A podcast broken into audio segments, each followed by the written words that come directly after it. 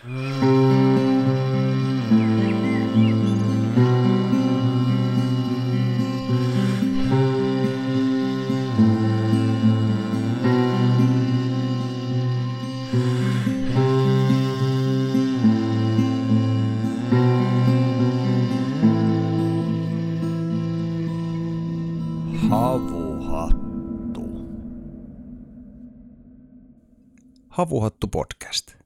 Menee syvälle metsään ja luontosuhteeseemme. Minä olen Joonas Vaarala. Minä olen Otto Kronqvist. Tervetuloa havuiselle matkalle luonnon ääreen. Tällaista leppoisaa tiistai-alkuiltaa vietetään täällä Vartiosaaressa.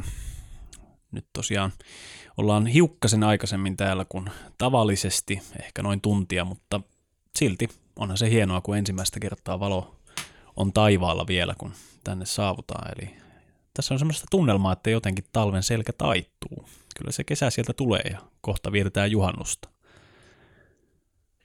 Joo, kyllä, kyllä huomaa, huomaa eron ehkä tässä, tässä tunnelmassa kyllä täällä, täällä mökissäkin, kun totuttu viimeiset viisi, viisi nauhoituskertaa täällä Kökkimäen pimeässä mökissä ja vaikka tässä nyt jonkun verran kaupunginvalot valaiseekin sen verran, että, että otsalampua ei tarvitse käyttää, niin vaan toi auringonvalo on kuitenkin ihan eri homma. Reposalmi on kuitenkin vielä jäässä. Tuosta nä- nätisti vielä varovin askelin. Uskalsimme tulla vielä jäitä pitkin Reposalmen yli. Saa nähdä vieläkö, vieläkö sitten ensin nauhoituskerralla on sama meni kuukauden päästä tänne uudelleen tulemme. Voi olla, että menee jo veneilyn puolelle. Saattaa olla. Itse olen kyllä huomattavasti luottavaisemmilla mielellä, koska lauantaina täällä viimeksi olin ja silloin tuossa oli tämmöinen jääkaruselli. Ja tämän jääkarusellin moottorisahalla siihen sahannut ää, Janne Käpylehto totesi, että mittausten mukaan jäätä on vielä noin 30-40 senttiä tässä. Hmm. Eli ihan suhteellisen tukeva. Siinä oli tosiaan tuhansia ihmisiä päivän aikana tuossa, mistä itse asiassa me nähdäänkin tästä ikkunasta tuo jääkaruselin jämät ja siinä se pyöri. Se oli aika mielenkiintoista olla siellä kyydissä. Jotenkin kun astuu takaisin tuohon tukevalle jäälle, joka ei pyöri, niin vähän niin kuin melkein tuntui niin kuin aivoissa joku muutos. Se oli hyvin mielenkiintoinen kokemus käydä siellä. En ole nimittäin aikaisemmin tuollaista nähnytkään. Kertoisitko vielä lyhyesti, mitä tarkoittaa jääkaruselli? Miten se toimii? No se toimii siten, että tämmöinen herrasmies, joka näitä tekee tosiaan äh, saha, moottorisahalla, tämä taisi olla noin 70 metriä läpimitaltaan tämmöisen ympyrän. Ja sitten siihen laitetaan tämmöinen perämoottori, joka pyörittää sitä, ja jossain vaiheessa perämoottori voidaan vaikka sulkea, ja tunnin verran se vielä pyörii siinä se jääkaruselli. Eli siellä on tuoleja ja taisi paljon makkaranpaistoakin ja tällaista, ja voit istahtaa tuoliin ja katsella maisemia, kun maisemat pyörii. Hmm. Näppärää ei tarvitse edes niskaa kääntää, kun voi vaan Joo, lekotella samassa asemassa. Ja... Kyllä, siinä saa aikamoisen panorama näkymän. Tästä löytyy hieno video, voidaan laittaa tuonne äh, muistiinpanoihin Iltalehden sivulta muistaakseni. Oli kyllä hienoa, että tänne tämmöinen saatiin. Muutenkin toivotaan totta kai Vartiosaareen lisää, lisää tunnelmaa ja kävijöitä ja virkistyskäyttöä. Tämä saari kyllä hyvinkin kestää vielä vaikka millä mitalla äh, vastuullisia ulkoilijoita. Mm-hmm.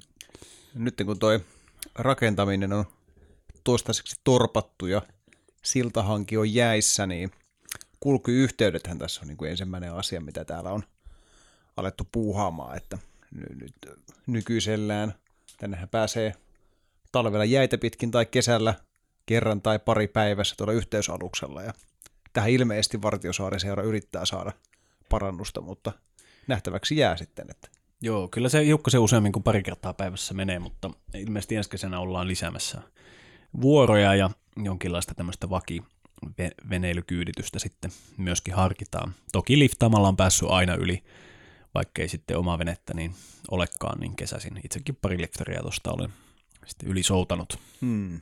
Ja eikö täällä ollut, tuossahan on tuossa rannassa semmoinen kioski aina kesäisin toiminnassa ja Joo, muistaakseni kioskin aukioloaikoina siinä päivystää sellaisia rempseitä eläkeläismiehiä, jotka perämoottorilla sitten kuljettaa ihmisiä, kun sieltä vaan Joo, nostaa kyllä. käden pystyyn tai muistaakseni tämmöinen merkkilippu, joka vedetään salkoon. Ja Joo, juuri näin. Ja, ja Vartiosaari seuran, sivuilta kyllä saa lisätietoa ja uusimmat tiedot aina siitä, että miten tänne on kätevintä päästä. Mutta nyt tämä ei ole tosiaan ongelma muuta kuin liukkauden osalta, koska jään yli vielä siis pääsee.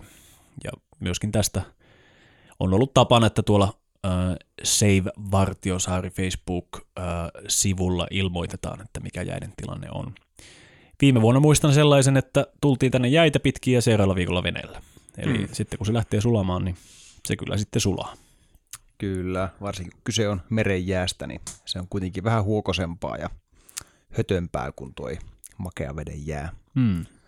Mutta mitäs sulla Joonas on ollut kuvioissa? Mit, mitäs kuuluu?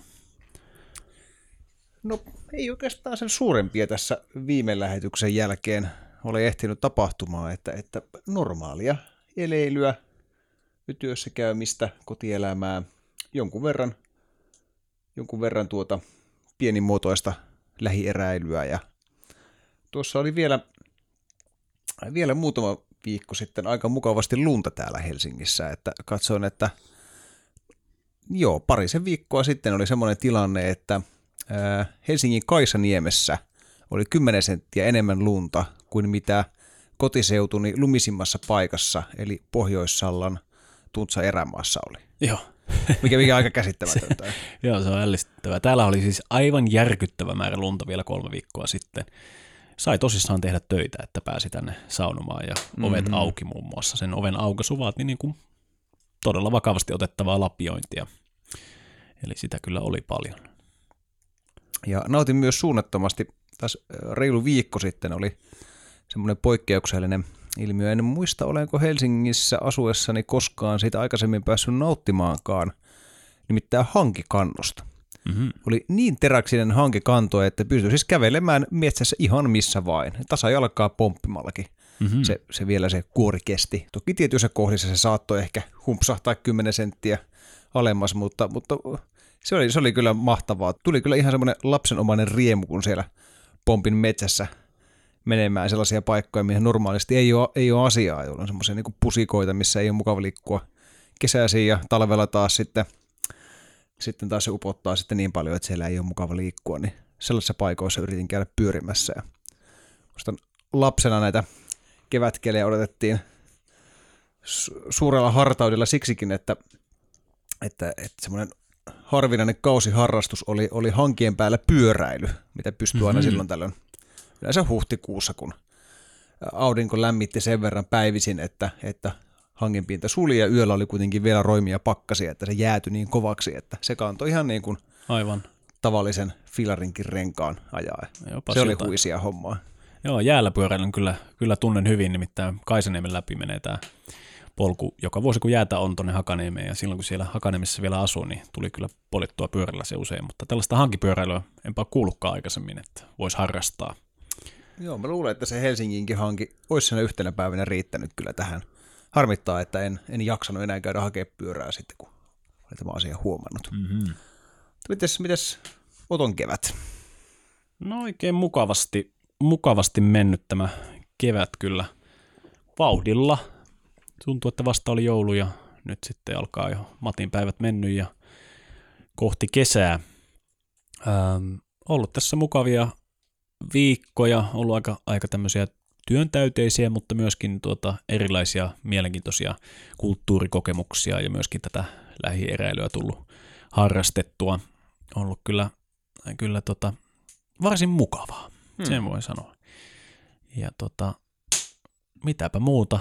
Ähm, pitäisi käydä useammin ihan tämmöisellä lyhyellä reissulla tuossa jossain lähellä Nuksiossa tai Sipoonkorvessa. Et sellainen niin kuin päivän ja yhden yön reissu tai pelkkä päivänkin reissu, niin, niin kyllä lataa akkuja yllättävälläkin tavalla. Hmm. Se on ystäväni sääntö, tai itse asiassa Mattihan kanssa tästä puhuttiinkin, mm-hmm. että, että joka päivä menisi vähän niin kuin käymään edes hetkeksi, niin mä uskon, että silläkin olisi jo semmoinen ylläpitävä, terveyttä ylläpitävä mm. vaikutus. Mutta sitten jos ei joka päivä pääse, niin että kävisi vaikka kerran parissa viikossa semmoisen parituntisen, kolmetuntisen ja kerran kuukaudessa vaikka yötä jossain, niin, niin uskon, että sillä olisi No, tätä tahtia se suurin piirtein on ollut, että kyllä huomaa, että nyt kun on ottanut sellaisen, kun asuu lähellä metsää, niin, niin se mm. kyllä vaikuttaa positiivisesti. Epäilemättä. Oletko huomannut siinä mitään muutosta, että kun olet nyt muutaman kuukauden ajan asustellut tuossa lähistöllä Laajasalossa. Aikaisemminhan siis asuit tuolla lähempänä keskustaa ihan niin kuin betonikorttelissa, niin onko, mm. onko se jollain tavalla vaikuttanut, että, että olet muuttanut lähemmäksi luontoa? Joo, ilman muuta. Se, että kun pääsee melkein omalta kotiovelta ladulle, niin houkutus lähteä sinne hiihtelemään on, on tuota talvikeleillä suuri, kun vertaa siihen, että pitäisi sitten kalliosta lähteä vaikkapa paloheinään, jossa tätä trikohiihtoa tapahtuu enemmän kuin semmoista rauhallista murtsikkameininkiä, mistä itse tykkää, niin, niin tota, se on muun muassa ollut yksi semmoinen ihan selkeä. Ja, ja tosiaan metsää tuolla Laajasalon kulmissa on niin paljon, että melkein jokaiselle arkipäivälle voisi ottaa oman metsäreitin ja silti nähdä uusia paikkoja. Voisi ottaa tämmöisen viikko-ohjelman. Mm-hmm. Eli tota, rakkaat kuulijat, jos ette ole vielä käynyt noita upeita metsiä samuamassa tuolla, tuolla Itä-Helsingissä, niin, niin tota, jos mahdollisuus tulee, niin suosittelen lämpimästi. Tai missä ikinä asuttekin olen huomannut sellaisen ilmiön, että omallakin kohdalla, että tunnen monet Lapin erämaat huomattavasti paremmin kuin mitä olen tuntenut niin kuin ihan siis 300 metrin päässä olevan lähimetsän. Että mm. Se monesti vaatii, vaatii ehkä semmoista pientä muistutusta ja, ja viitseliäisyyttä. Ja, ja haluaisinkin kannustaa kaikkia ottamaan pienen repu sinne selkään ja käydä vähän kurkkaamassa, että mitä siellä aivan lähiluonnossa löytyy, koska se on semmoinen paikka, minne pääsee ennen työpäivää, työpäivän jälkeen. Siellä voi käydä vain puoli tuntia ja voin kyllä luvata, että jos sen puoli sen ottaa muutamankin kerran viikossa, niin kyllä se tulee, tulee elämässäsi näkymään. Joo, todellakin jo. Mulla on hyvä kirittäjä tuolla kotona vaimo, joka aina kiusottelee mua, että mikä – ihmeen havuhattu podcast isäntä se sinä oot, kun haluat vaan löytää sohvalla. Tuossa on metsä vieressä, eli tulee ihan senkin takia sitten lähdettyä, että no okei, mennään sitten. Tosi lyhyämistäkään ei sovi väheksyä. Se ei suinkaan, se on äärimmäisen tärkeää ja sitä myöskin suosittelen kyllä tekemään kaikille. Nykyään puuhaillaan niin paljon kaikenlaista töissä ja harrastuksissa ja muissa, että eikä sitä metsääkään kannata suorittamaan lähteä, että jos ei fiilistä ole. Mutta usein se palkitsee ja vaikka olisikin vähän laiskempi fiilis, niin että tulee lähettyä varsinkin mm-hmm. koko perheen kanssa, niin siitä kyllä tulee hyvä fiilis sitten sen jälkeen mukava sitten vaikka mennä saunaan. Mm-hmm, kyllä. Kyllä jos, joskus se vaatii sellaisen, sellaisen tuota, pienen persille potkijan siellä omassa kotitaloudessa, joka se saa aikaa. Ja kyllä. Harvoin sitä kyllä sitten, sitten niin katua, katu, kun on saanut lähdettyä sitten lopulta sitten matkan päälle. No näiden kausiuutisten ja henkilökohtaisten metsäkuulumisten lisäksi meillä olisi myös hieman havuhattu tiedotusasiaa. Me olemme saaneet ensimmäisen yhteistyökumppanimme. Voisitko Otto kertoa, mistä on kysymys? Joo. Tosiaan päätettiin lähteä yhteistyöhön retkitukku.fi verkkokaupan kanssa. Heillä toki omakin myymällä tuolla Oulussa on ja, ja heillä on laaja valikoima erilaisia ää, eräilytuotteita, retkituotteita. Ja me voidaankin nyt tarjota kuulijoille tämmöinen pieni etu, eli tämmöisellä kampanjakoodilla kuin havuhattu saa 34.2019 asti äh, 10 euron alennuksen, jos ostaa yli sadalla eurolla. Eli jos olette matkaamassa tuonne verkkokauppaan, niin ilman muuta kannattaa tämä käyttää ja, ja myöskin vaikka kiinnostaisikin katsella, että mistä voisi vaikkapa seuraavat vaelluskengät tai, tai tuota, ää, metsäasustusta hakea, niin sieltä sitä saa. Eli sen voi lisätä siinä ostoskori-vaiheessa ton kampanjakoodin ja, ja näitä voi siis käyttää yksi, yksi per ostaja. Ja mitä tuotteisiin tulee, niin siis huippulaatua. Itse muun muassa käytän näitä Vikingin ää, norjalaisia ää, trekkauskenkiä, koska usein kun menee tolleen tuommoiselle just lyhyelle matkalle metsään, niin ei viiti vaelluskenkiä ihan laittaa jalkaan ja toisaalta taas sitten tämmöiset ihan tennaritkaan ei käy, niin, niin tämä on siitä välimaastosta ja, ja pitää vettä on ollut kyllä tosi tyytyväinen. Eli näitä sieltä retkitukun valikoimasta muun muassa löytyy. Eikö sullakin Joonas ollut jotain, ää, mitä sieltä löytyy, mitä olit, olit hankkinut? Oliko ne sukset vai, vai mikä? Joo, kyllä. Ennen kuin mennään suksiin, niin haluaisin nopeasti mainita vain noista kengistä, että tuo tuntuu olevan semmoinen trendi, mihin, mihin, mihin suuntaan ollaan menossa, että jengi ei enää tykkää käyttää tuollaisia raskaampia, korkeita vaelluskenkiä, mutta kun sitten kaikkein vaativimmissa maastoissa. Eli kyllä se trendi alkaa olla siihen suuntaan, että jengi ostaa tällaisia mahdollisimman kevyitä polkujuoksukenkiä, Mm-hmm. koska tuommoinen raskaasti tuettu, korkeampi, kalvollinen kenkä, niin se painaa aika paljon. Mm-hmm. Siinä saattaa hel- helpostikin tulla niin kuin lähes kilo per kenkä painoa. Ja niitä kun siirtelet sen 8-9 tuntia päivässä eteenpäin, niin kyllä se ero on merkittävä verrattuna, että se painaa sen hassun 100 parisataa grammaa se polkujuoksukenkä. Kyllä. Että tällaisen, tällaisen trendin olen huomannut. Mm-hmm. Itse en kyllä tosi, tosin ole vielä valmis luopumaan vaelluskengistä. Niin En on- minäkään niistä luovu, mutta lähimetsään. Kyllä, toisenlaiset. Toki, mutta joo, ei itse, itse tota, siellä ne tällaiset monenlaisia suksia olen, olen omistanut. Minulla on ihan kunnon metsäsukset, jotka on siis 2,5 metriset. Sitten minulla on tunturisukset, jotka on noin 180 senttiset. Niissä on taas sitten teräskantit. Nämä on tarkoitettu niin kuin nimensä mukaisesti tunturihiihtoon. Ja, ja nyt uusimpana hankintana olen, olen tota, huomannut, että, että tarvitsen vielä yhdet sukset. Ja, ja ne on tällaiset niin sanotut liukulumikengät.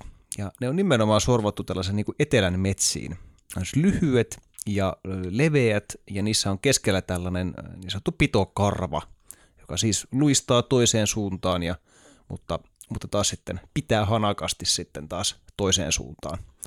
Estää niin kuin mäessä alaspäin liukumisen tai potkun lipsahtamisen. Niitä eri, eri mittaisia itsellä noin 124, jotka tällaiselle hoikemmalle pienelle miehelle, kun itse olen, niin sopii oikein mainiosti, mutta 164 senttiä asti niitä, niitä valmistetaan. Ja tosiaan nimenomaan tällaiseen kumpuilevaan, tiheään metsään, niin erinomaisen hyvät. Hmm. Et monet- metsästäjät muun muassa myös käyttää, käyttää noita, koska, koska niille pystyy, pystyy niin kuin kääntymään ja, ja pyörimään ja muutenkin puuhastelemaan semmoista pientä, pientä liikettä niin paljon, paljon näppärämmin kuin sitten taas pitkillä suksilla. Mm-hmm. Toki sitten, jos, jos on vähän raskaampi kaveri ja, ja pehmeitä lunta, niin se kantavuus ei tietenkään ole niin hyvä. Mm-hmm. Mutta etelän metsiin, metsiin niin, niin erinomaisen hyvät pelit. Joo.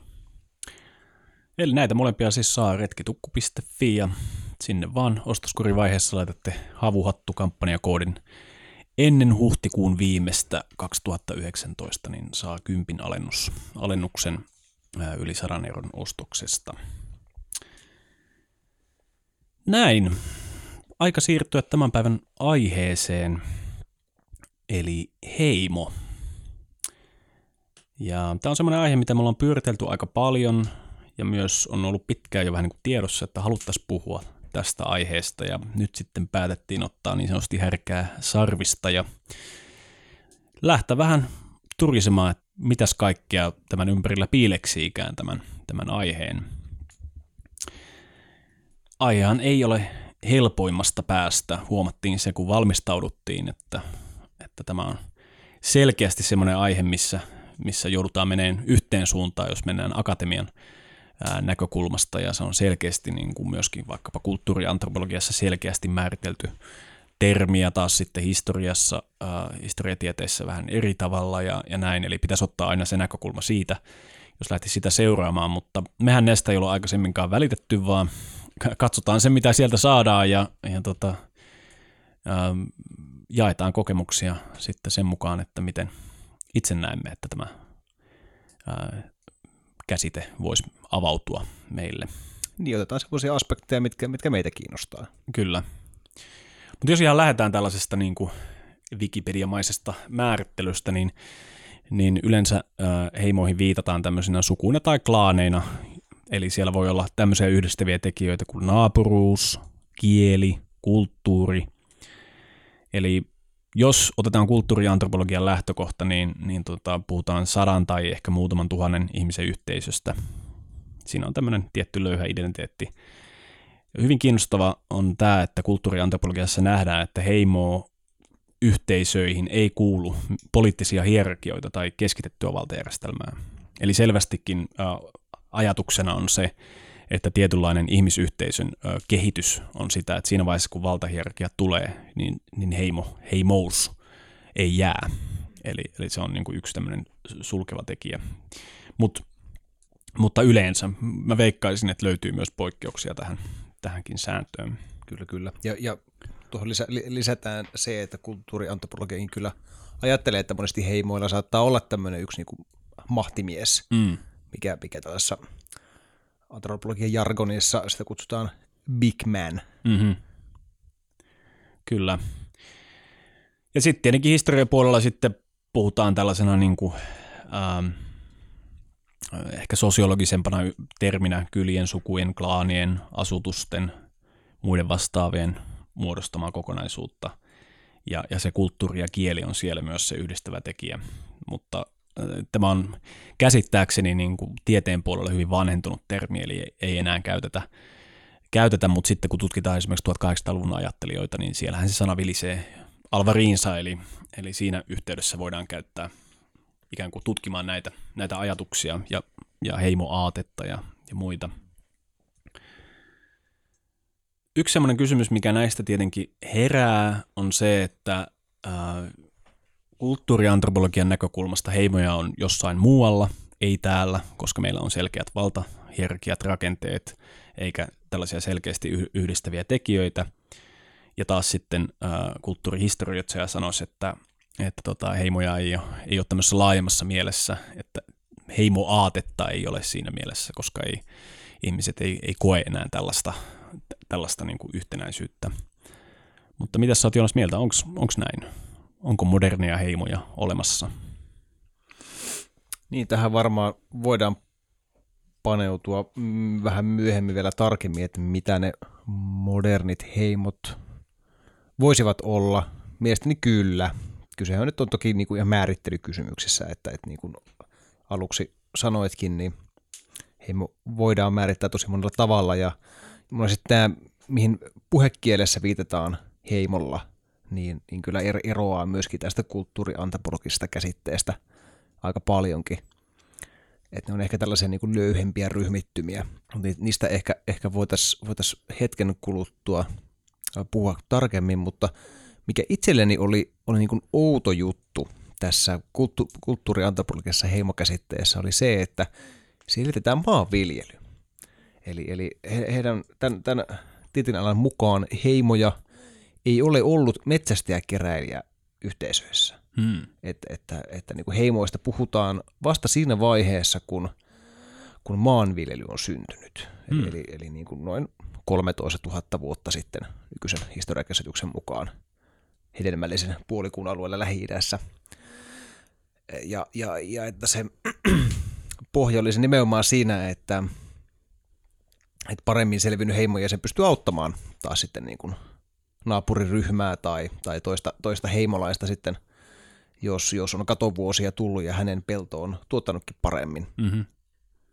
No tuo on hyvin kiinnostavaa. En itse asiassa ole tuohon törmännyt, törmännyt itse, koska taas sitten arkikäytössä, niin kun me puhutaan vaikka Amazonasin heimoista, vaikkapa tämmöisistä heimoista, jotka ei ole koskaan kohdannut ulkomaailmaa, niin eihän siellä maanviljelystä harjoiteta laisinkaan, tai jos harjoitetaan, niin äärimmäisen pienessä mittakaavassa. Eli silloin puhutaan tällaisesta yhteisöstä, jotka selvästi elävät yhdessä, mahdollisesti liikkuva elämäntapa. Ja yksi semmoinen tekijä, mikä mun mielestä on hirveän tärkeää, mä en tiedä miten paljon tätä painotetaan tutkimuksen parissa, on yhteinen maailmankuva – ja se näkyy mun mielestä upealla tavalla, tai itse asiassa aika surullisella tavalla. Tämmöisessä YouTubesta löytyy, kun näytetään tämmöisiä, kun heimot kohtaavat ensimmäistä kertaa länsimaalaisia ihmisiä. Ja se, että kohtaa länsimaalaisen ihmisen ensimmäistä kertaa, on jo semmoinen raja, mikä on ylitetty silloin. Sitä ei enää paluta takas.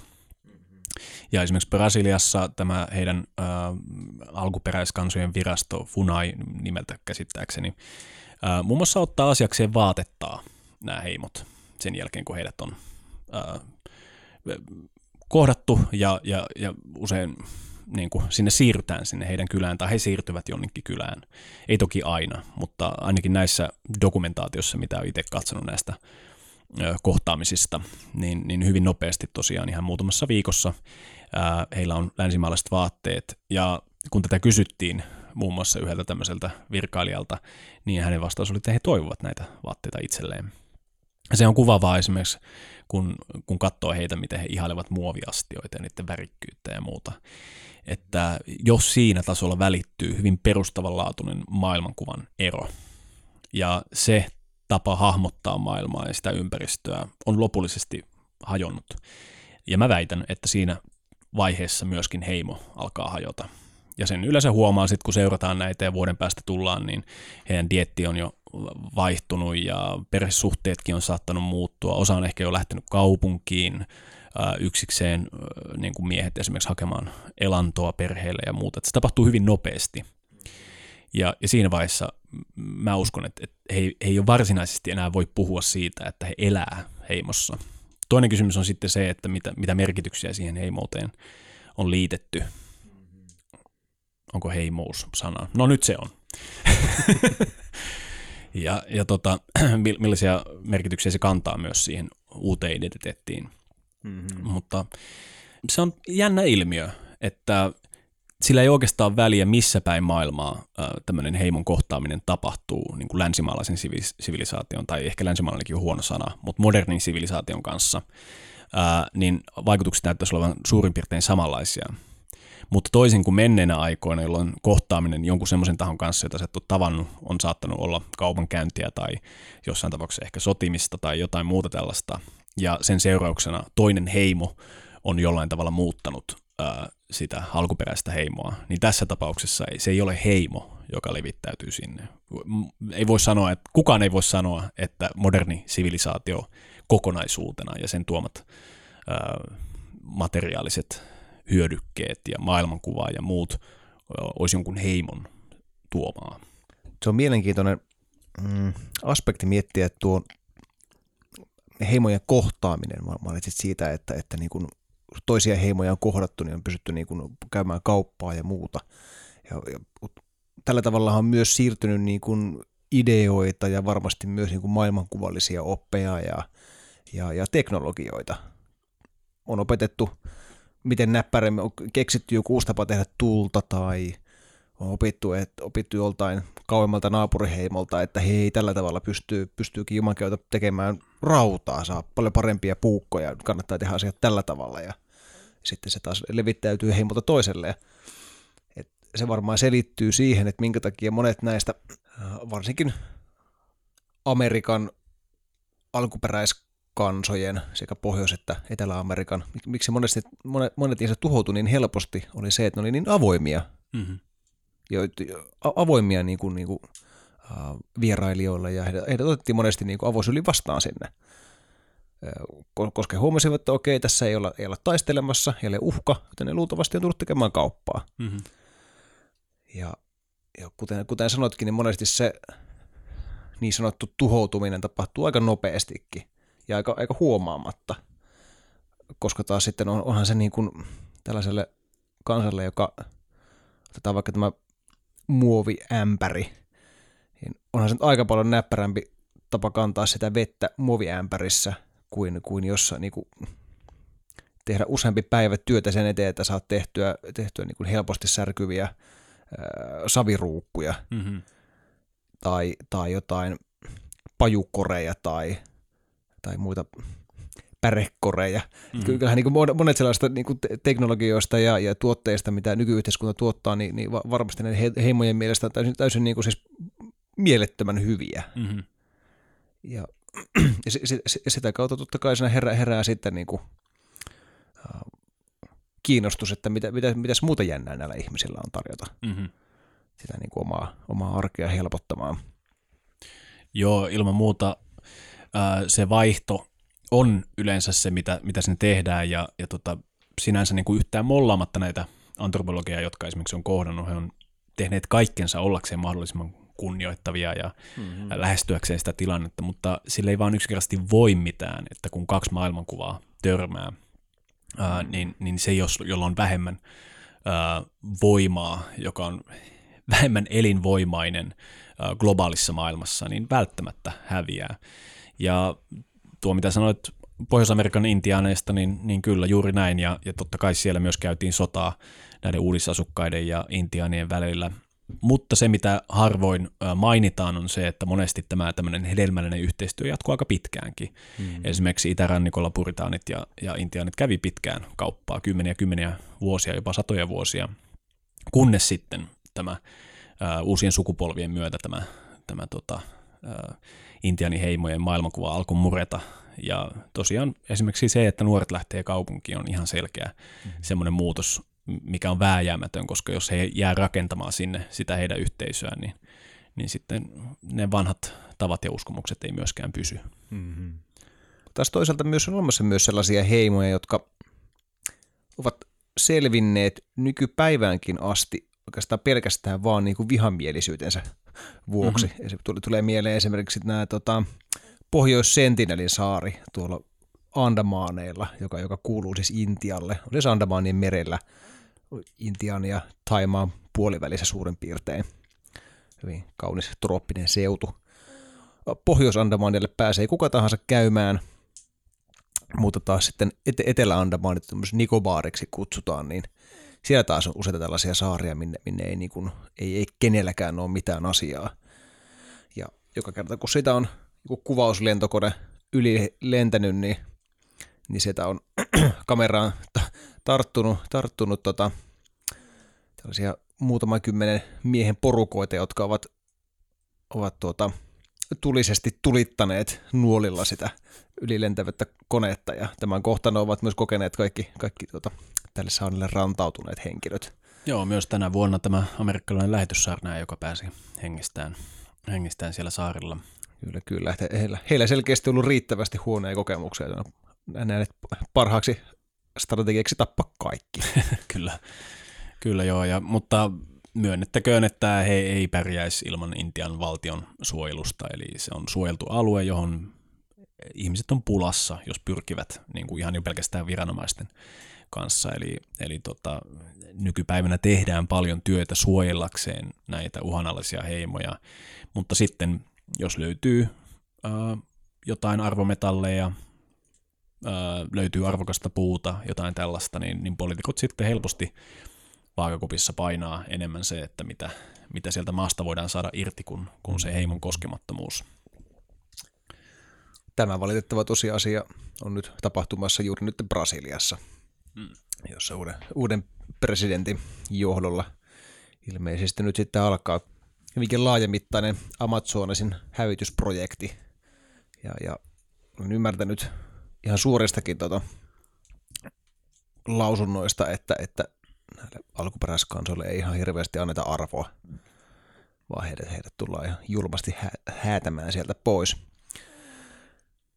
Mutta pitäisikö meillä pikkuhiljaa siirtyä tähän modernimpaan tulkintaan näistä heimoista? Hmm. Mitä se voisi tässä meidän yhteiskunnassa, meidän arkitodellisuudessa tarkoittaa? Joo, no Ähm, jos otetaan lähtökohdaksi näitä muutamia äh, kuvaavia tekijöitä, mitä mitä tuossa tota, alussa oli ihan siis kulttuuriantropologian näkökulmasta, niin, niin tämmöinen identiteetti ja, ja kieli ja kulttuuri. Toki voidaan huomata, että, että heimoja on erilaisissa yhteiskunnan sisällä olevissa yhteisöissä. Ähm, yksi, mikä tulee mieleen, on kuluttajaheimot. Näitä ihan tutkitaan ja se on ihan taloustieteessä tunnettu ää, termi, eli, eli sosiaalinen kanssakäyminen ja kuluttaminen yhdistyy. Eli silloin tähän kuluttamiseen liitetään jotain merkitystä. Eli tulee nyt vaikka mieleen sipsikalja vegaanit tai, tai kelloharrastajat tai crossfittaajat tai jotain tällaista. Tai sitten vaikka vaan ihan tämmöiset Facebookin ryhmät, yhdyssana, intoilijat, me tiedämme hyvin myöskin tämän salkkupylvään takana ryhmän ja muuta hyvinkin outojen yhteisten intressien ympärille rakentuneet, rakentuneet ryhmät. Ja, ja kun näitä alkaa tutkimaan, se aluksi voi kuulostaa naurettavalta, että onko nämä jotain heimoja, mutta ää, mä en ehkä usko, että ne on heimoja, mutta ne käyttäytyy ikään kuin heimot. Eli ihan samalla tavalla siellä on, on tietty tava ha- hahmottaa itsensä jonkun tietyn linssin kautta ää, ja myöskin niin kuin tietynlaiset rituaalit ja tapa käyttää kieltä ja muuta. Mutta ää, se on ehkä tämmöistä, sanoisinko heimolarppausta enemmän kuin sitten ehkä niin kuin sanan syvimmässä mielessä heimo. Ja mikä, mikä tuossa on niin kuin suurin erottava tekijä hyvin mielenkiintoista, että monesti näillä ihmisillä saattaa olla hyvinkin niin kuin tiiviitä sosiaalisia suhteita, mutta ne ihmiset ei välttämättä ikinä koskaan nähneet, tavanneet toisiansa. Mm-hmm. Ja yksi tuohon vielä, vielä kun mainitsit tuon niin kaupallisuuden ympärille rakentuvat heimot, niin, niin näitähän saattaa rakentua niin kuin yksittäisten yritystenkin tuotteiden ympärille, mm-hmm. esimerkiksi niin kuin Applen ympärille. Kyllä. On, on, on syntynyt niin kuin hyvinkin tiiviitä tällaisia niin kuin heimoja. Kyllä. Joo, ja se on itse asiassa hirveän kuvaavaa, että tämmöiset modernit heimot usein rakentuu kuluttamisen ympärille, koska jos me mietitään semmoista yhteistä maailmankuvaa, modernia maailmankuvaa, jota tykkäisin kutsua pirstaleiseksi tai ei-kokonaiseksi maailmankuvaksi, jossa kuluttaminen on keskeisessä osassa, eli kuka meistä voi elää kuluttamatta. Ja siinä tilanteessa, kun on pakko joka tapauksessa kuluttaa, niin sama kai se on luoda sitten kulttuurisen ympärille. Mm-hmm. Ja tämä kontrasti on tietenkin suuri, kun miettii, että jos, jos alun perin heimot on syntynyt enemmänkin äh, selviytymisen ympärille, koska on kuitenkin pakko selviytyä, mm-hmm. niin samahan se on selviytyä näiden ihmisten kanssa. Ja sitten mietitään, mikä meitä yhdistää. Eli tämä on sinänsä hyvin kuvaavaa, ja tämä vähän niin kuin sanoit, että, että jos ajateltaisiin vaikka näin, että heimoja on ollut viimeiset 13 000 vuotta, itse kyllä olisin valmis sanoa, että niitä on ollut kyllä hyvin pidempään, paljon pidempään, niin tämä on ikiaikainen tapa ilmaista itseään tämän, tämmöisen heimo linssin läpi, mutta se nykyään hakee muotojaan ja ottaa sen muodon sieltä, mistä sen sen saa. Mm-hmm. Mutta ihmisissä se resonoi jotenkin tosi syvällä tavalla. Jotkuhan on suorastaan uskonnollisesti crossfittajia, mm-hmm. eli se on oikeasti todella tärkeä, tärkeä asia heille. Niin, voisiko sitä lähestyä tällaisen niin identiteetin rakentumisen kannalta myös, että jos joltain 10 000 vuotta sitten pyörineeltä heimon edustajalta olisi, olisi pystytty selittämään niin kuin ensinnäkin identiteetin käsite ja kysytty, kysytty asiasta, niin kyllä mä luulen, että tämä niin kuin heimon identiteetti on ollut hyvin tärkeä ja hän, hän rakentaisi oman identiteettinsä tämän niin kuin heimon määrittelemänä aika pitkälle – mutta mikä taas toisaalta myös pätee varmaan aika moneen crossfittaajaan myös, tai kiipeilijään, tai kiihdytysautoharrastajaan. Kyllä monet näistä ryhmittymistä, kutsu niitä heimoiksi tai ei, niin ne on kuitenkin hyvin tiiviitä, ja ne, ne, ne luulen, että, että mikäli ihmisen toimeentulo ei olisi niin kuin tavallisen työ, työ, työssäkäynnin takana, niin monet näistä ihmisistä hakeutuisi entistä tiiviimmin juuri näihin niin kuin harrasteheimoihin mm-hmm. ja, ja viettäisivät heidän kanssaan niin kuin entistä enemmän aikaa. Kyllä. Joo, ja mikä siinä? Sehän on hyvin mielenkiintoista olla samanhenkisen porukan seurassa ja, ja, ja vaihtaa sitä kautta tätä elämän kokemusta. Ähm, joogaperinteessä ollaan aika varovaisia tämmöisten niin kuin heimo, ajatusten tai t- tähän ankkuroituvan identiteetin kanssa, koska siinä on vähän se ongelma, että ne on aika häilyviä. Ja, ja se, että vaihtaa identiteettiä sen mukaan, mihin kuluttajaheimoon sattuu kuulumaan, niin mitä sitten, kun ei ole enää mitään kuluttajaheimoja, tai jos semmoinen hetki sattuu, mihin sitten rakentaa identiteettinsä. Eli kun tuossa aikaisemmin mainittiin tuosta maailmankuvasta, niin se, mikä – mikä niin kuin sitkeimmillä tämmöisten, no sanotaan nyt kokonaisen maailmankuvan edustajat, eli muinainen maailmankuva, jossa vaikkapa luonto nähdään elävänä kokonaisuutena ja ihminen ihmisen luonto siihen sisältyvänä, ja no näitä on käsitelty monessa jaksossa, niin siinä, jos pidät yllä niitä keinoja, millä vahvistat sitä identiteettiä, joka liittyy siihen maailmankuvaan, ajatus ihmisestä tämmöisenä ikään kuin spark of the infinite, mitä se nyt suomeksi sanoisi, kipinenä jostain ikuisesta, ja ylläpidät sitä tietynlaisilla rituaaleilla, vaikka sun ympäröivä yhteiskunta ei enää sua tue siinä, mm-hmm. niin sitä voi yllättävänkin pitkään ylläpitää. Ja silloin identiteetti ei ole riippuvainen siitä, vaikka se heimo tuhoutuu, mm-hmm. vaan jäljelle jää. Hankalaksihan se käy, mutta se on periaatteessa silti mahdollista ylläpitää. Mm-hmm. Mutta modernin yhteiskunnan synty on tarina siitä, miten kaikki tällaiset maailmankuvat on tuhoutunut yksi kerrallaan maailmasta, mm. kunnes niitä ei enää ole paljon missään. Eli se on äärimmäisen harvinaista löytää tällainen yhteisö, joka ei paljon ole ollut tekemisissä modernin sivilisaation kanssa. Mm-hmm.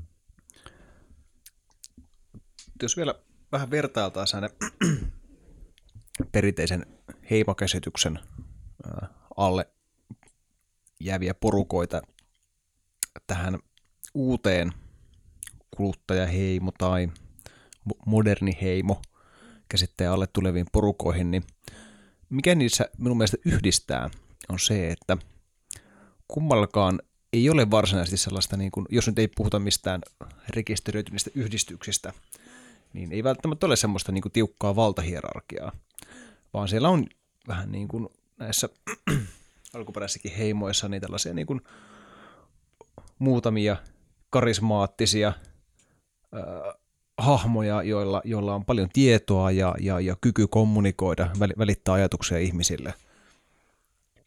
Ja monesti tällaiset ihmiset nousee vähän niin kuin, niin kuin johtohenkilöiksi, big maneiksi, vähän samalla tavalla kuin näissä niin kuin heimo, heimoporukoissa. Tämä on mun mielestä semmoinen niin kuin yksi iso yhdistävä tekijä.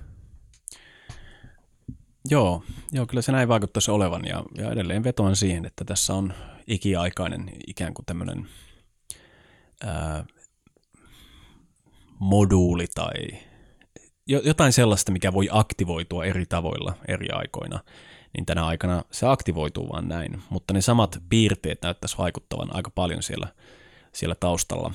Mm. Mutta nykyään, no varmasti aina, mutta mä uskon, että nykyään korostetusti myös tämä saattaa aiheuttaa myös tämmöistä niin kuin, ää, sisäsiittoisuutta ja ää, sisäänpäin kääntyneisyyttä ja niin kuin ehkä jopa niin kuin tämmöistä avointa vihaa tätä, niin kuin jotain tämmöistä arkkivihollista kohtaan tai mm-hmm. muuta mikä tietenkin on ymmärrettävää missä tahansa porukassa ja niin kuin aidossa heimossa on totta kai keinot tällaisen niin kuin käsittelemiseen mm-hmm. ja yhdessä ymmärryksen saavuttamiseen, että mitkä on niitä keinoja, millä ylläpitää sitä luottamusta siellä heimon jäsenten kesken, koska mikään heimo ei lopulta kuitenkaan rakennu pysyväksi ilman luottamusta.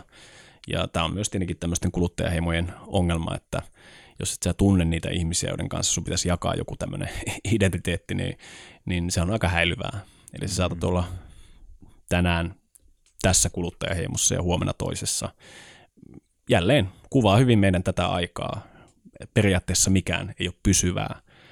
Ei ole esimerkiksi useimmat ihmiset kokee, että ei välttämättä ole edes mitään sellaista, mitä voisi siirtää eteenpäin seuraavalle sukupolvelle itseltään, vaan jokainen ikään kuin rakentaa mm. oman kulttuurinsa, oman todellisuuden, oman heimonsa. Mm-hmm.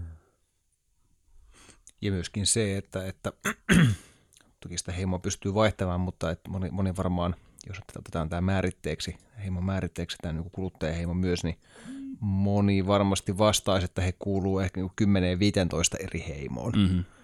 Mikä siis niin kuin vanhan määritelmän mukaan olisi ollut käytännössä täysin mahdotonta. Kyllä. Joo, tässä on yksi varmasti keskeinen ero ihan tälleen, jos mietitään niin kuin periaatteellisella tasolla tämmöistä esimodernien ja modernien heimojen välillä. Ää, mutta toisaalta, jos taas katsotaan historian näkökulmasta vaikka millä tavalla, ää, sanotaanko, tämmöistä heimoaatetta edustavat ihmiset 1800-luvulla hahmottivat itsensä, niin he kenties ajattelivat itsensä Suomen sukuiseen heimoon ja kokivat vaikkapa virolaiset heimoveljiksi ja sisariksi, mutta samaan aikaan he kuuluivat vaikkapa suomenruotsalaiseen aatelistoon. He saattoivat yliopisto, olla yliopistoprofessoreja ja kuulla yliopistoyhteisöön ja, ja sitten mihin tie lie kaikenlaisiin. Eli tässäkään ei ole ollut sellaista yhteen sitovaa maailmankuvaa, joka olisi selittänyt sen, että miksi me kaikki ollaan tässä samassa heimossa. Mm-hmm. Eli myöskin näillä ihmisillä on ollut se modernin ajan taakka kannettavana, mm. että kaikki nähdään ikään kuin atomeina, eikä semmoista yhdistävää tekijää ole mahdollista löytää. Mm. Toki sitä yritettiin hakea, mutta sen löytäminen on siinä vaiheessa ehkä ollut jo liian myöhäistä myöskin täällä, täällä pohjoisessa. No nyt kun mainittiin tuo ah meille niin rakas 1800-luku, niin... Mä kyllä tykkään ennen, ennen 1800-lukua ajasta paljon enemmän, mutta... Haistoitte ehkä pienen ironian äänessä niin myös. niin, niin voitaisiin sitä kautta, tota, sitä kautta tulee tietenkin niin kuin nationalismi ja kansallisvaltiot ja, ja sitä kautta haluaisinkin kysyä, että, että jos skaalataan vähän ulospäin nyt tuosta, mistä on puhuttu aikaisemmin, niin onko Suomi, suomalaisuus heimo sun mielestä? Öö, ei, ei niin oikeastaan voi sanoa. Se on, se on tai varmasti voi niin kuin tämmöisen argumentin rakentaa, että on. Heitä muutamia niitä argumentteja, mitä ne voisi olla. Niin, varmaan voisi joku sanoa, että koska täällä puhutaan samaa kieltä, mm-hmm. niin se on jo niin kuin kuuluu tämmöiseen heimomääritelmään. Toiset voisi sanoa, että kyse on äh, tällaisesta yhteisestä arvopohjasta ja historiasta, ehkä visiosta tulevaisuudesta. Ja kolmas voisi sanoa, että kyse on ihan niin kuin geeneistä. Suomalaiset on ge- geneettisesti hyvin, hyvin niin kuin omalaatuisia tai jotain tällaista. Mm-hmm. Ja, Tämähän on myös tämän vanhan heimomääritelmän yksi tärkeimmistä paaluista, Joo. että, että ne ihmiset kuuluvat samaan etnisen alkuperään. Kyllä. Ja ähm, tässä tapauksessa tosin täytyisi jakaa nyt Suomi keskeltä kahtia ja niin, kyllä. Länsi-Suomi ja Itä-Suomi, sitten se toimisi. Joo, juuri näin. Tähän oli, oli just tulossa, että jos sitten mietitään sitä esimodernia aikaa, niin aivan selvää on se, että paljon yhdistäviä tekijöitä on ollut, koska ympäristö on sama, mytologia on lähes sama idän ja lännen välillä ja, ja myös pohjoisessa voidaan nähdä ne yhteneväisyyksiä elämäntavoissa jonkin verran eroja, mutta vaikkapa Etelä-Suomessa maanviljelijöitähän siellä on oltu, oltu niin kuin puoli ja toisin mm-hmm. ää, ja, ja näin. Eli, eli kyllä niin kuin yhte, yhteisiä tekijöitä on ollut ja voidaan ehkä puhua tämmöisestä, niin kuin, miksi sitä kutsus, kansa, kansanosa, joku semmoinen porukka, joka on täällä viettänyt aikaa tai tietystä perspektiivistä katsovia niin kuin ihmisiä. Hmm. Puhutaanko uh, nyt esimerkiksi niin kuin hämäläisistä, karjalaisista, kemiläisistä, pirkkalaisista, inarin saamelaisista.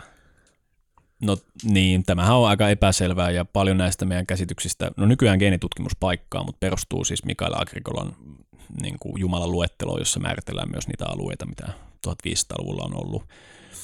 Eli ei ihan ongelmaton tämäkään, mutta siis jotain tällaista. Eli jos heimo ei ajatella, että se koostuu 20-30 tuhannesta ihmisestä, vaan sen sijaan sadoista tai kymmenistä sadoista tai jotain tällaista, niin siinä mielessä voisi enemmänkin sanoa, että on ollut heimojen niin kuin, kansoittama maa, joka katsoo ää, ko- koko kosmoksen toimintaa suurin piirtein samasta perspektiivistä. Jakavat saman tähtitaivaan tai jotain tällaista. Ähm,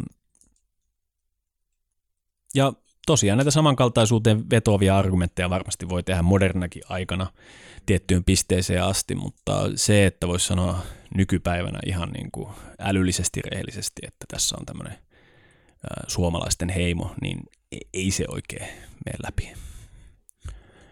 Paljon on muuttunut tässä satojen vuosien aikana myös, eli pitää olla hirvittävän selvillä se, että että mi, minkä maailmankuvan kautta hahmottaa sitä, miten ihmiset tulevat yhteen ja muodostavat yhteisöjä.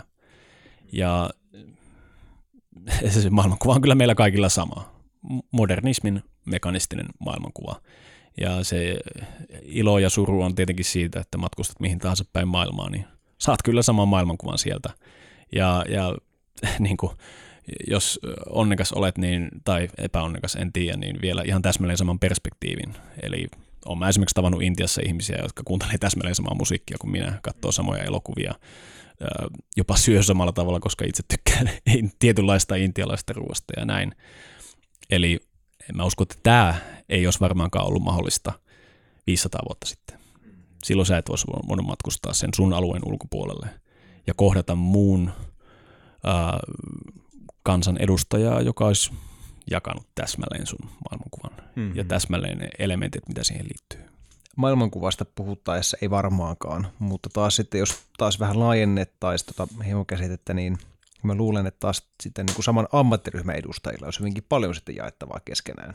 Ja, ja varmasti epäilemättä näin totta kai on myös tapahtunutkin nämä teknologiat ja tekniikat ja ajatukset ja aatteet muut olisi levinnyt niin tehokkaasti. Joo, ja tietenkin tämä on niin kuin hyvinkin, äh, sanoisinko, vaihtoehtopiireissä hyväksytty tosiasia siitä, että äh, on yhteisiä äh,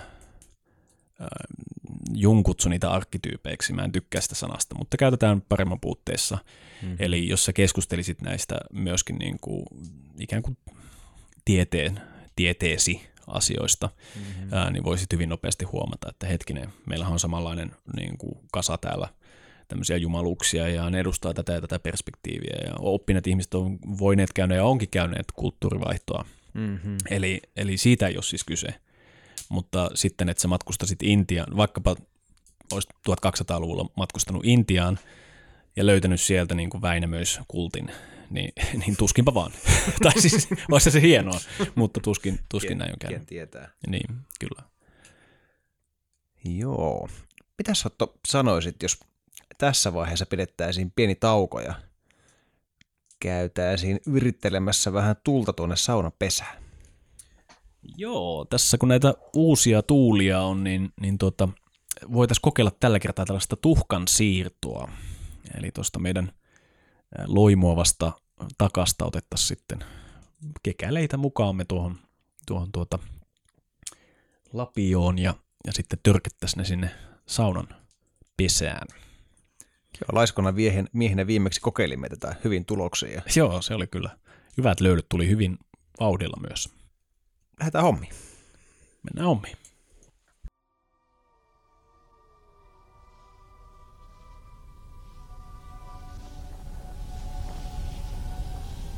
Alkutalven päivä on lyhyt.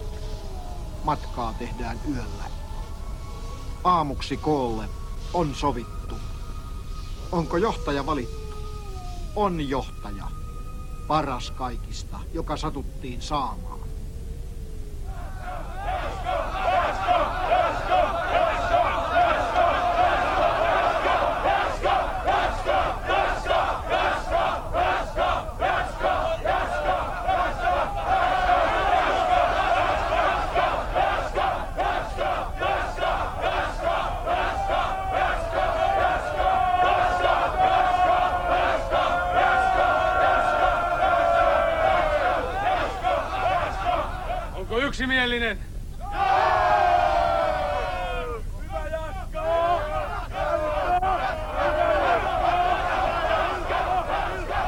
Hiljaa! Yksimielisenä johtajana lähden. Ja homma viedään päätökseen asti. Ja veroja ei enää makseta.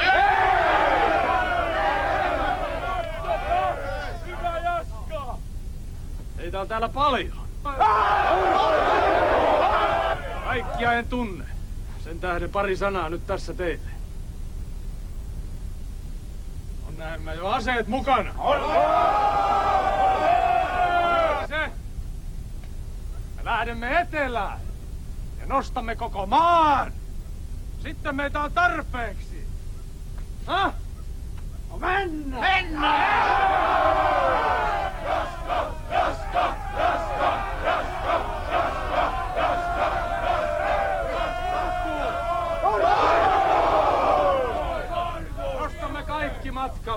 Jokaisen verotetun. Sotaa ei saa päästää tänne! No ei!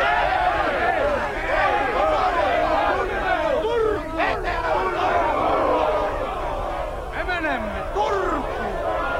Siellä on viinakset ja naiset! Kekäleen siirtooperaatio oli sangen menestyksekäs ja piipusta savu kohoaa. Yksi sellainen esimerkki tällaista modernista heimosta, joka edes jollain tavalla kumpuaa sieltä vanhan maailman heimokäsityksestä, voisi olla tällaiset ekokylät, koska niissä kuitenkin se yhteistyö pohjaa siihen, että, että, että sillä yhteistyöllä nimenomaan saadaan aikaan kaikkien toimeentulo. Mm-hmm. Mitäs ajatuksia tämä herättää sussa? Joo, juttelin tästä itse asiassa erään alan asiantuntijan kanssa, joka toivottavasti saadaan joskus meille jaksoon myös, myös vieraaksi. Ja hänelle, hän on siis viettänyt vuosia erilaisissa ekokylissä ja tämmöisissä kaikenlaisissa viritelmissä. Ja hänelle se heimoaate kumpus aivan ehdottomasti siitä, että kyse on selviytymisestä. Kaikki tietää, miten käy, jos lähimpää kylää on 25 kilometriä ja jotain tapahtuu ja heimo ei pysty toimimaan, tai heimo ja heimo, mutta se väki, joka siellä asuu luonnon keskellä, ei pysty toimimaan yhdessä, niin, niin kauheita asioita voi tapahtua. Ja ylipäätänsä se, että päivän toimet siellä ekokylässä rakentuu tämän selviytymisen ympärille. Eli siellä joka päivä tehdään ruokaa, joka päivä rakennetaan jotain, joka päivä kaivetaan lisää vessa kuoppaa. Tämmöiset aivan hyvinkin perusasiat on siellä, siellä sitä arkea, minkä ihmiset jakaa. Ja ennen kaikkea sä oot niiden samojen ihmisten kanssa tekemissä joka ikinen päivä. Et se, ei, se, se, se on se sama tiivis pienehkö porukka, kenen kanssa sulla on vaan tultava toimeen. Tai sitten se heimo, heimo hajoaa ja ihmiset lähtee eri porukoihin, tai sitten, sitten sut ajetaan pois sieltä heimossa tai, tai mitä, mitä, mitä muuta vaan.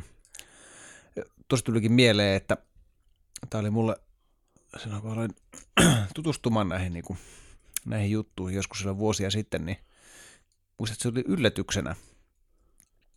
Google oli jotain tällaisia niin kuin eri ähm, oikeuskäytäntöjä, mitä eri kulttuureilla on ollut.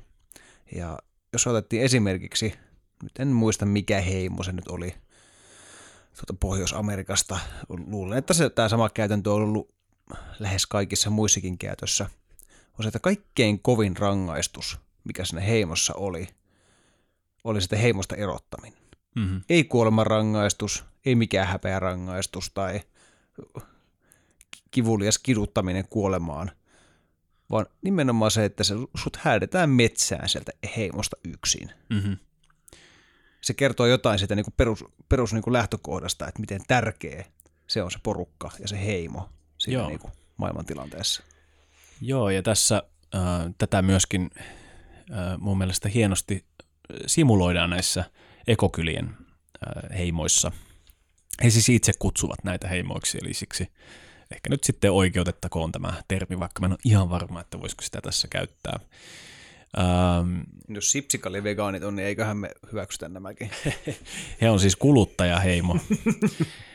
Muista tämä etuliite. Mm-hmm. Äh, mutta siellä se ajatus on se, että kun vaikkapa kokoonnutaan tämmöiseen rinkiin, jossa jokaisella on puheenvuoro, niin sen puheenvuoron voi esittää, mutta periaatteessa se rinki ajattelee, että jokainen esittää sen heimon mielipiteen. Eli heimolla on yksi mielipide, joka ottaa monenlaisia ilmentymismuotoja, mutta periaatteessa jokainen voi seisoa sen takana, mikä se heimon mielipide on, mm-hmm. ja toisaalta taas sitten äh, tässä prosessissa, millä sitä luodaan sitä yhteistä mielipidettä, niin otetaan kaikki ihmiset huomioon. Ja tästä näkökulmasta se, että erotetaan heimosta, ja jos olet lapsesta asti kasvanut siihen, että tämä on se periaate, niin mitä sä oot ilman sitä heimoa? Mm-hmm.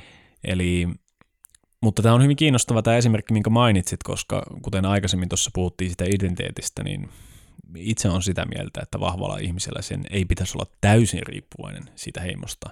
Mm. Toki ymmärrän sen, että ihan niin kuin perustavanlaatuisella ää, sielun syvimmällä tasolla on yhtä sen heimon kanssa, ja silloin jos erotetaan, niin kauheatahan se on, totta kai. Se voi olla, että yksikään muu porukka, mikä tulee vastaan, niin siis sä et ymmärrä niin kieliä. Että se on ainoa kieli, on se oma heimon kieli, mitä sä edes ymmärrät. Niin, ja oikeastaan välttämättä ymmärrä yhtään mitään muutakaan. Mm. Mutta oli mielenkiintoinen pointti, minkä mainitsit tuosta, että heimon jäsenten mielipiteet eivät ole käytännössä heidän omia mielipiteitään, vaan kyse, kyse, kaikki puhuvat, tavallaan kaikki yksilöt puhuvat heimon suulla. Tämä on aika mielenkiintoinen, koska monihan, moni varmasti nykypäivän ajattelee, että tuohan on siis niin kuin Sorron järjestelmä. Että kysymys on niin myös vallankäytöstä, että yksilöillä ei ole identiteettiä, vaan – vaan, vaan mm, he, he, heillä on pelkästään tämän niin kuin yhteisön identiteetti. Joo, äh, kyllä, kyllä näinkin tällaisenkin argumentin voi esittää. Tietenkin jälleen pitää kysyä, että millaisesta valtakäsityksestä tämä kumpuaa. Eli voidaan myöskin tehdä se väite, että kaikkialla on valtaa. Eli valta on ihan se, että jokapäiväisessä arkielämässä, mikä, niin kuin meillä on tämmöinen vallan verkko, missä me liikutaan ja käytetään, niin tuotetaan sen vallan avulla asioita ja näin. Eli meillä on vähän ehkä 60-luvulta lähtien ollut tämmöinen ajatus siitä, että valta on automaattisesti negatiivinen asia ja sorron väline, kun ei se välttämättä sitä ole. Mutta ilman muuta tämmöisissä tiiviissä yhteisöissä voi, se voi kääntyä sorron puolelle. Ja yksi semmoinen tekijä, mistä se yleensä kumpuaa, on se, että, on se, että ää, päätöksiä tehdään kaikkia kuulematta. Mm-hmm. Kaikki ei pääse osallistumaan heitä itseään koskeviin päätöksiin. Ja silloin kun me ollaan tässä tilanteessa, niin tavallaan sorron avaimet on jo siinä, mutta sitten riippuen sen yhteisön älykkyydestä, millaisia itsekorjaavia mekanismeja siellä on, niin niin tämmöiset asiat mahdollisesti voidaan ratkaista. Jos mm. jollakin on tämmöinen väite siitä vaikkapa, että tämä on sortava rakenne, mikä tänne on päässyt syntymään, niin miten se yhteisö tai he, tässä tapauksessa nyt vaikka se ekokylien heimo sen ratkaisee. Ja heillä on olemassa tällaiset ratkaisukeinot. Ja yksi, mikä tuli hyvin mielenkiintoisella tavalla tässä keskustelussa esiin, kun kävin, oli se, että, että heillä myös tämä jaettujen arvojen merkitys on suuri. Eli heidän rituaalissaan vaikkapa saatetaan todeta, että tulemme tänne yhteen tämmöisen permakulttuurin arvojen ympärille tai jotain tällaista, ja kaikki tietää, mitä ne on, ja ne on vaikka luettavissa joka paikassa ja näin. Eli siinä on tavallaan tämmöistä, tämmöisiä hyvin mm, aika kokonaisvaltaisesti mietittyjäkin keinoja mm-hmm. pitää huolta tästä.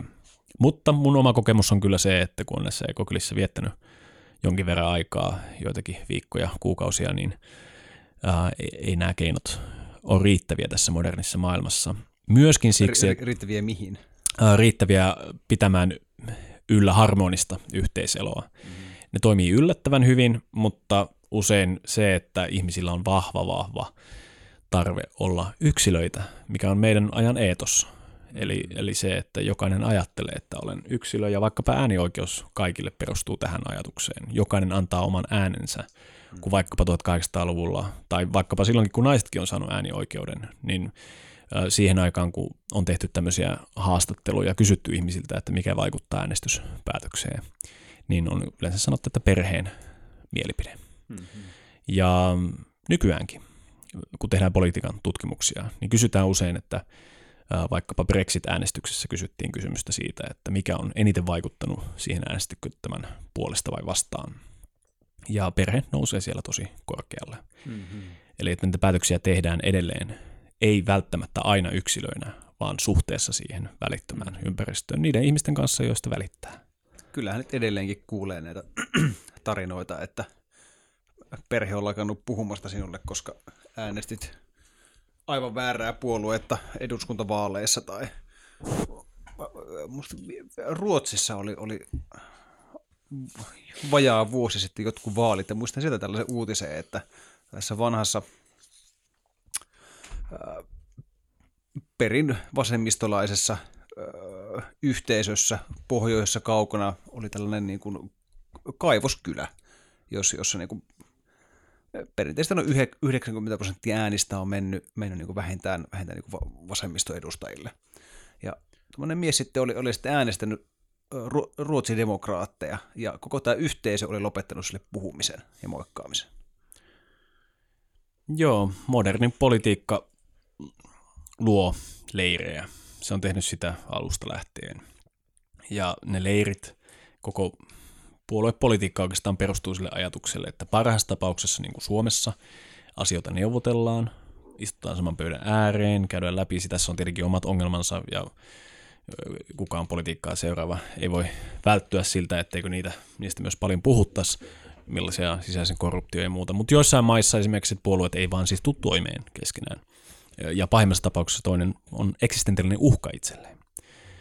Eli myöskin löytyy semmoinen tosi hyvä tieteellinen opus kansanmurhista. Nimi taisi olla Miksei vaan tapeta niitä kaikkia. Ja siinä osoitetaan logiikka, miten ne kansanmurhat tapahtuu. Ja siinä yksi osa on nimenomaan se, että lakataan puhumasta ja dehumanisoidaan se. Mikä tahansa se toinen leiri on.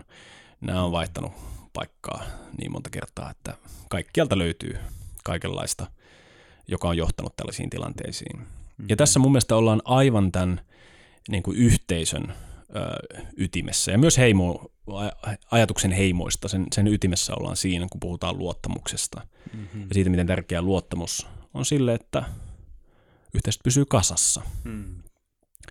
Ja tietenkin jos nyt vähän tehdään tämmöinen sivuhyppäys etiikkaan, niin ää, etiikkahan on siinä mielessä ihan mielenkiintoinen filosofia haara, että siinä tehdään usein tämmöisiä ajatusleikkejä. Ja niiden avulla voidaan tarkastella eettisiä teorioita, tai jotkut jopa tekee, että käyttää sitä itse omien eettisten näkemystensä tarkistamiseen.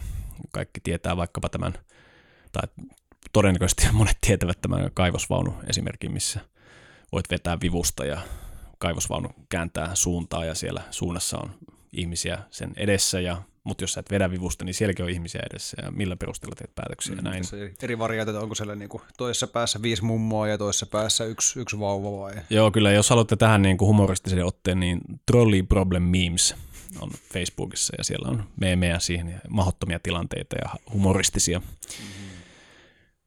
Mutta kun tuosta luottamuksesta oli puhe, niin, niin tota, selväähän on se, että jos ei nyt oteta tämmöistä ihan äärimmäistä individualismin näkemystä, missä ajatus on se, että ihminen voi pärjätä täysin atomina ja ei tarvi ketään muuta ja näin. Sekin perusteltavissa oleva näkemys, mutta ei, ei oteta sitä huomioon tässä. Niin, niin silloin huomataan, että on itse asiassa tässä halutaan niin kuin tehdä yhteistyötä jonkun toisen ihmisen kanssa. Ja tunnetaan empatiaa, ymmärrystä sitä toista ihmistä kan, kohtaan, ja, ja hänestä puhutaan ehkä siskona tai velinä. Tietenkin omassa perheessä puhutaan siskosta ja veljestä, jos semmoiset on, mutta myöskin tämmöisessä ekoyhteisössä esimerkiksi vahvistetaan tätä identiteettiä mm. puhumalla siskoista ja, ja velistä. Tuo on muuten hauska, jos toi on muuten periytynyt selkeästi joihinkin kieliin, kuten Nepalissa, kun puhutellaan kaikkia, kaikkia niin kuin tuntemattomikin ihmisinä, niin kuin siskona, velinä, setinä, täteinä. Täsmälleen, ja sen ymmärtää kyllä, koska nepalaiset jakaa paljon yhteistä kulttuurisesti. Mm. Tai siis siellähän on etnisesti eri alueita, mutta se on hyvin kiinnostavaa, miten esimerkiksi elinkeino on hyvin samalla. Nepal on muutenkin tässä suhteessa kiinnostava. Harmi, kun ei nyt ehkä ole välttämättä aikaa mennä siihen syvemmin. Mutta, mutta palatakseni näihin ajatusleikkeihin, jos tosiaan on niin, että me tarvitaan, tai siis voisi sanoa melkeinpä, että kun on niin, että me tarvitaan muita ihmisiä tullaksemme tasapainoiseksi aikuisiksi ihmisiksi, niin, niin kysymys on se, että kuinka pitkälle se oma empatia laajenee sun ympärillä.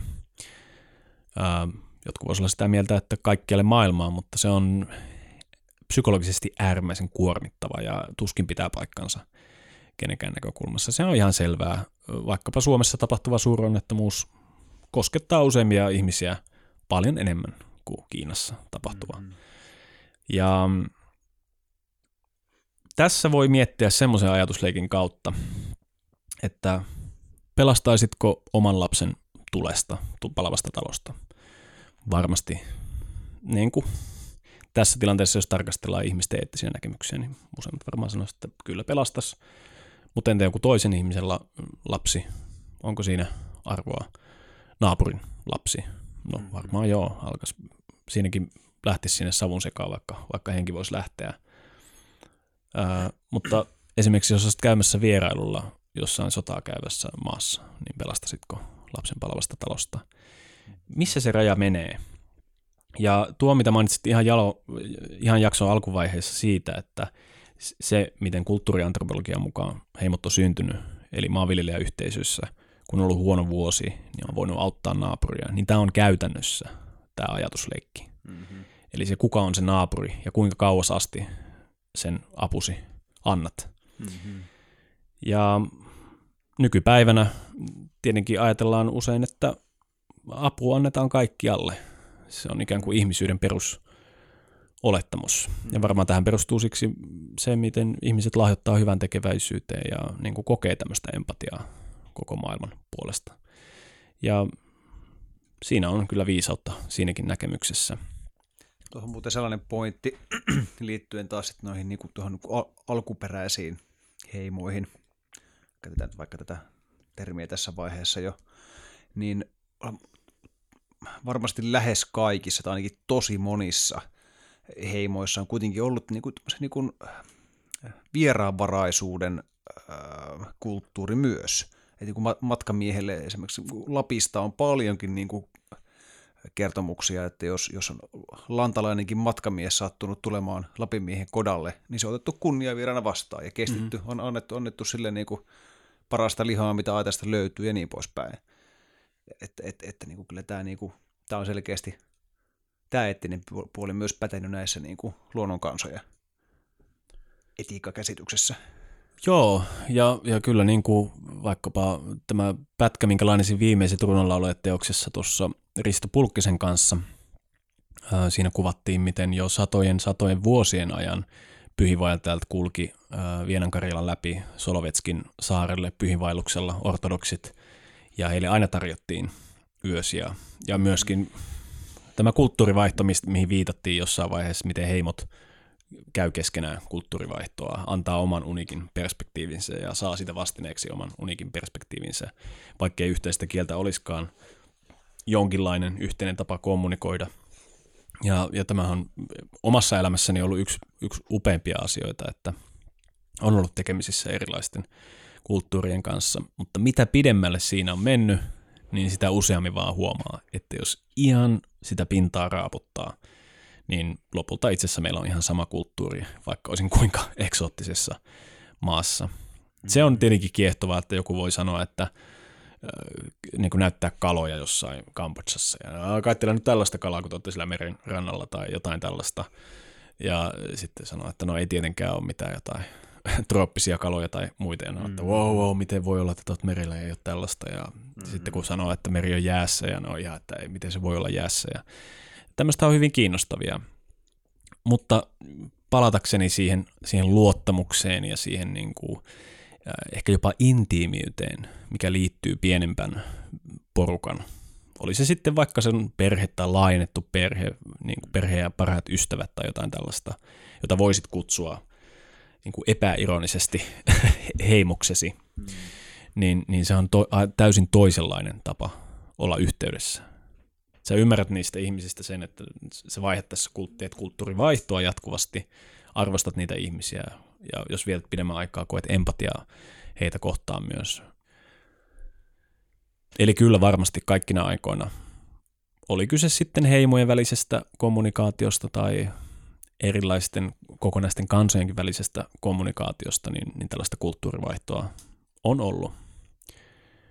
Mutta nykyään millaista se kulttuurivaihto todella on muuten kuin ehkä tämmöisten niin kuin arkipäiväisten asioiden, kuten ruokakulttuurin tai, tai ehkä musiikkikulttuurin tai, tai muun vaihtoa.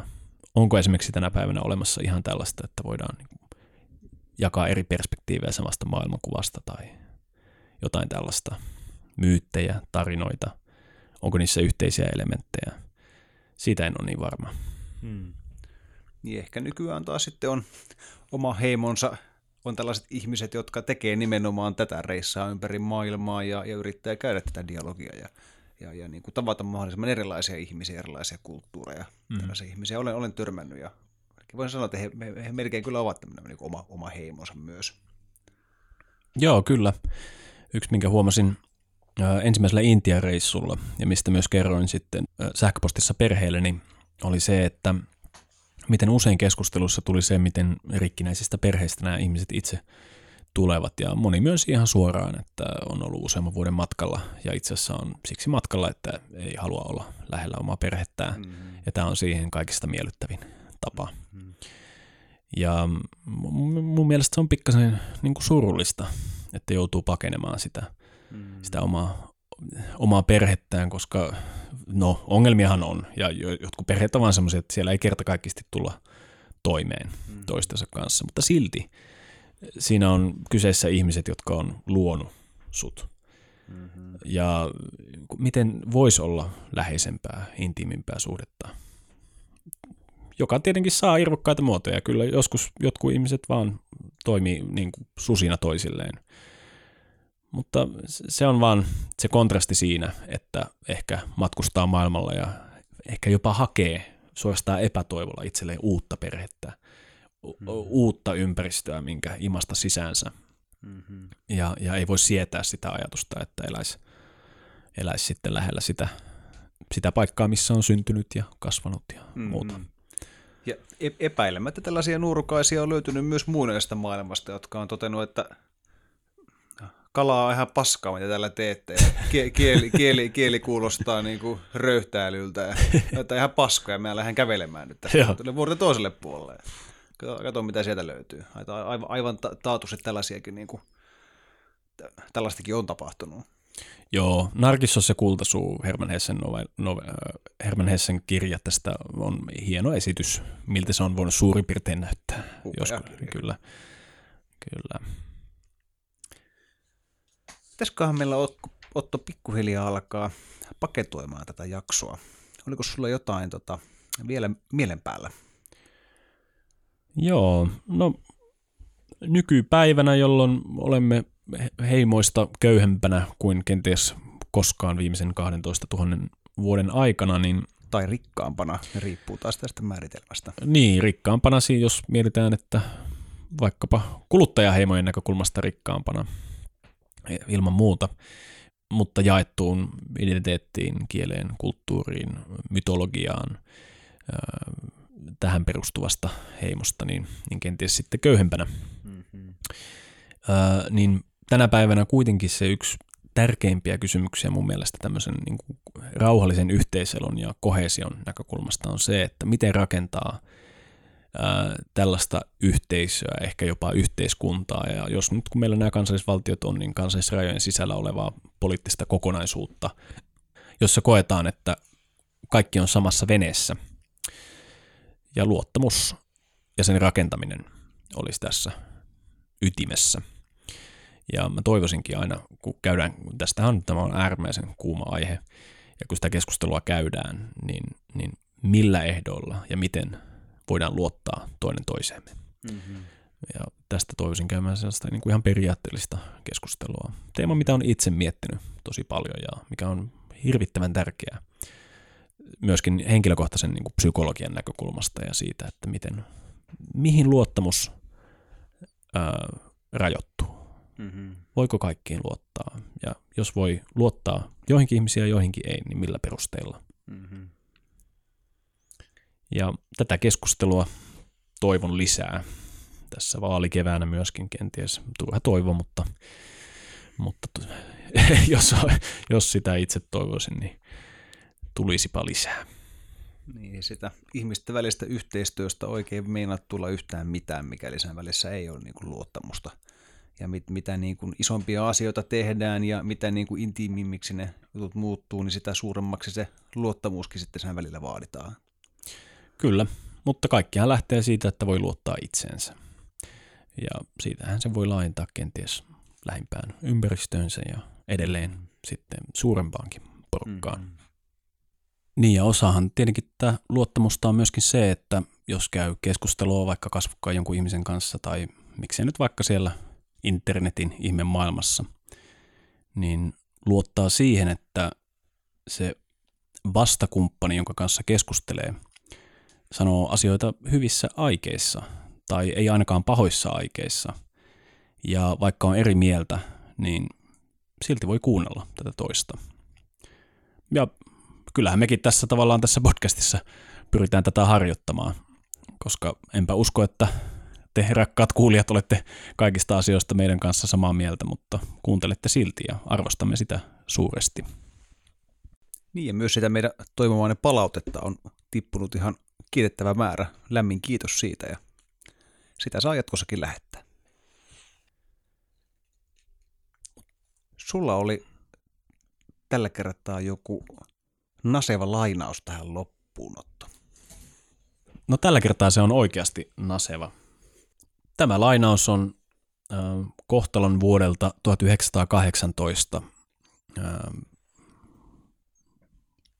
Karle Kruunilta, joka oli kansatieteilijä ja äh, filosofi. Totuuden etsiä ei saa antaa kansallisen innostuksensakaan, vaikka se olisi ollut lähtökohtana koko hänen tieteelliselle harrastukselleen, vaikuttaa itse tutkimukseen. Lähdetään veliseni löylyihin. Löylyihin. Kikkis. Kikkis.